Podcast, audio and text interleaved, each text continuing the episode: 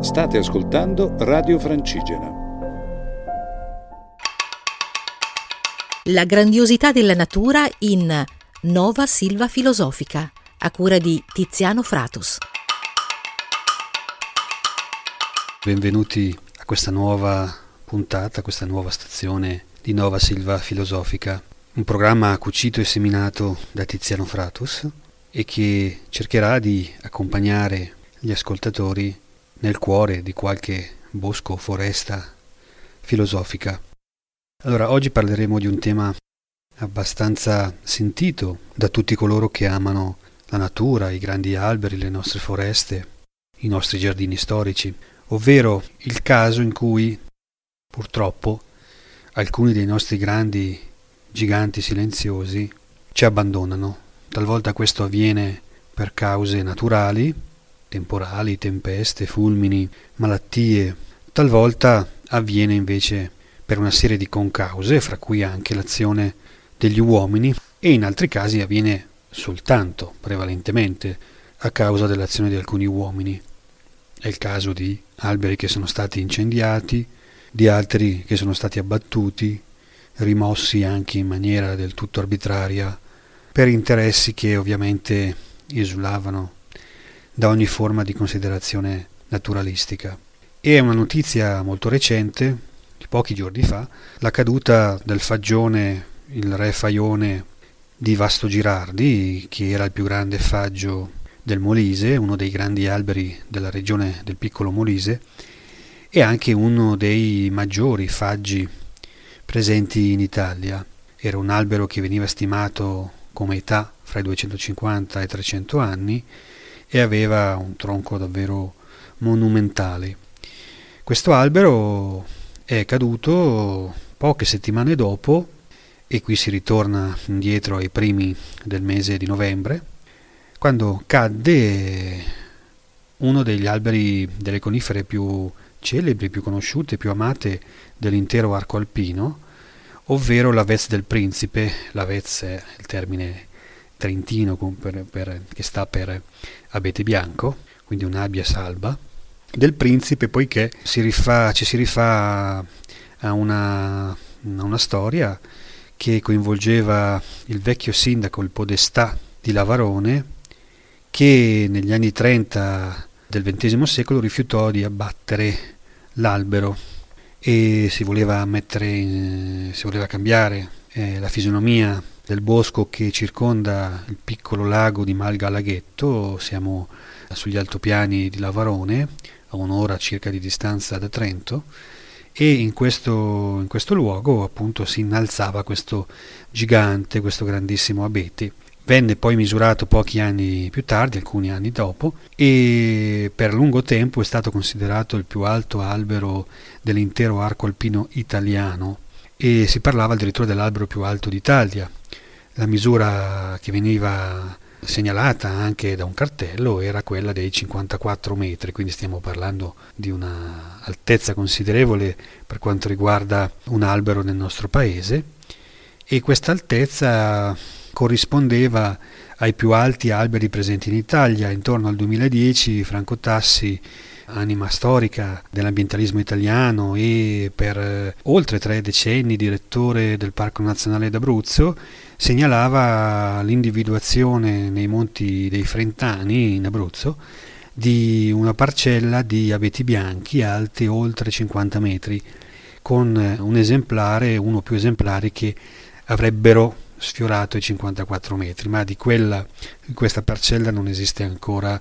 ad oggi una uh, misurazione più adeguata, più corretta. Quindi quest'albero in, a Lavarone consider- era considerato appunto la più alta conifera d'Italia, più alto, il più alto albero nostrano, insieme ad altri alberi, sempre ad altri abeti, che io ho anche avuto il piacere di visitare in una piccola val eh, che si chiama Val Visdende, uh, afferente alla Val d'Antola, siamo sui piani Val, della Valcarnia, a Santo Stefano di Cadore, fra Santo Stefano di Cadore e Sappada. E qui eh, c'è un'altra parcella di abeti, che, di abeti rossi e di abeti bianchi che sfiora i 50 metri. Eh, la più alta eh, toccava, tocca, eh, i, toccherebbe, secondo le misurazioni che qui vengono segnalate, i 51 metri e sono alberi che hanno un'età prossima ai 200 anni. La veste del principe era un albero molto famoso, tanto è vero che veniva segnalato anche lungo la strada, era oggetto veramente di una piccola dedizione, un piccolo culto fra gli amanti degli alberi, fra i dendrosofi e, e i vari cercatori di alberi che si aggirano nel nostro paese. E era un albero che si presentava alto e schietto, come i nostri poeti avrebbero detto, e mh, mm, si parcheggiava la macchina in un piazzale e poi costeggiando un sentiero si arrivava proprio in fronte all'albero, l'albero si innalzava leggermente pendente verso chi arrivava a visitarlo lungo questo sentiero e la sua base era completamente ricoperta da una costruzione, da una, da una palizzata che impediva, da una, da una pedana che impediva al, al visitatore di calpestare il, le radici, fatto molto importante, come sappiamo, come diremo tante volte in questa nostra nuova silva filosofica, è fatto fondamentale per la salvaguardia della eh, piena ossigenazione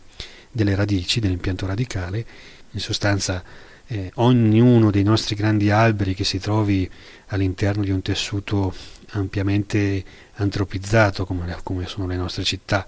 piuttosto che in un giardino, un orto botanico o, o anche fra i monti come in questi casi, sarebbe opportuno, laddove si pensi che sia lecito lasciare che le persone si avvicinino fino al punto di poter abbracciare, di poter eh, annusare le resine delle cortecce di questi grandi alberi, quantomeno predisporre questi piani, queste pedane che si sollevino leggermente da terra e permettano appunto ai visitatori di non creare a lungo andare quello che è un danno e che è un danno che può essere addirittura definitivo, mortale.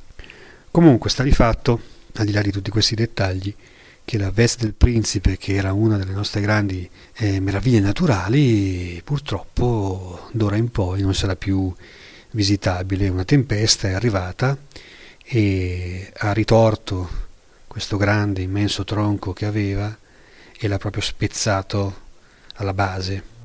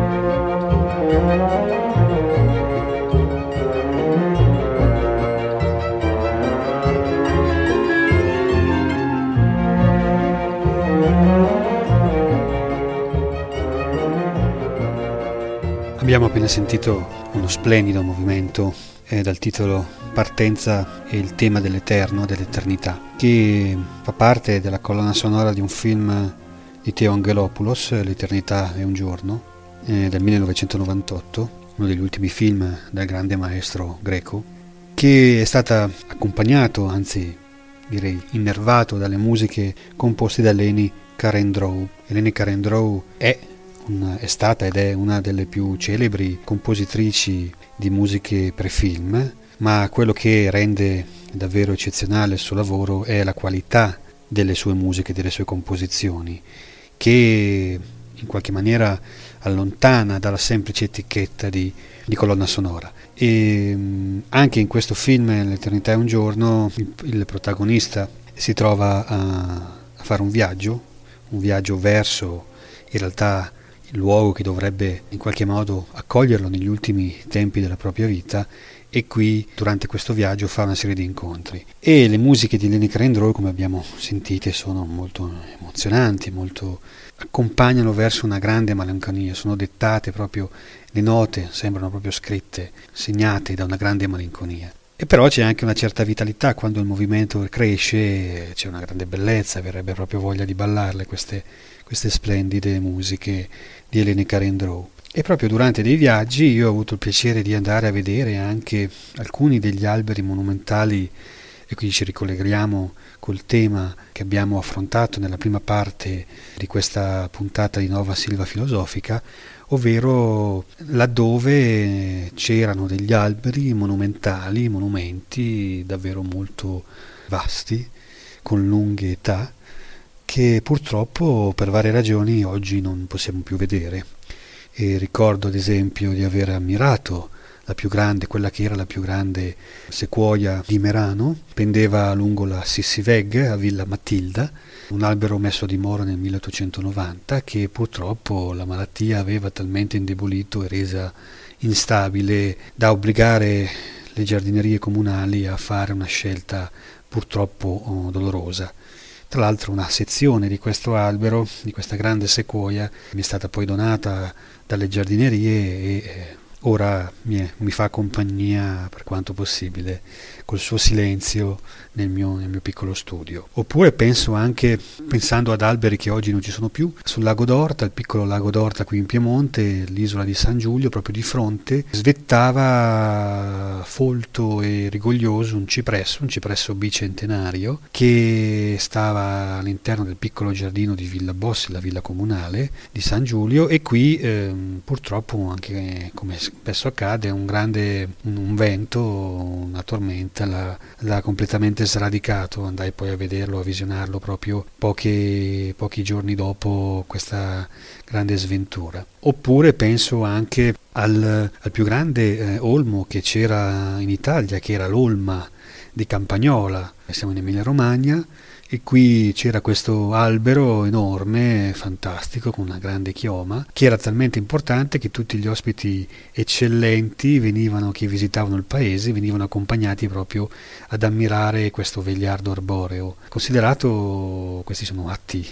ufficiali del comune, la, più, la cosa più bella che abbiamo, così si diceva a Campagnola e quando appunto l'albero è caduto in consiglio comunale si è data notizia ai cittadini per dire quanto anche un albero possa diventare veramente un compagno, un, uh, un, testimone del tempo a cui dedicare impegno, cura e anche tutto l'affetto fino alla fine dei suoi giorni. Sarebbero tanti gli alberi di cui poter parlare, di cui poter ricordare la grandezza, la meraviglia e di cui anche diversi libri ricordano il loro grande magistero, la loro grande immensità. Con queste parole si chiude questa quarta puntata di Nova Silva Filosofica e vi aspetto la prossima settimana. Radio Francigena, un mondo in movimento.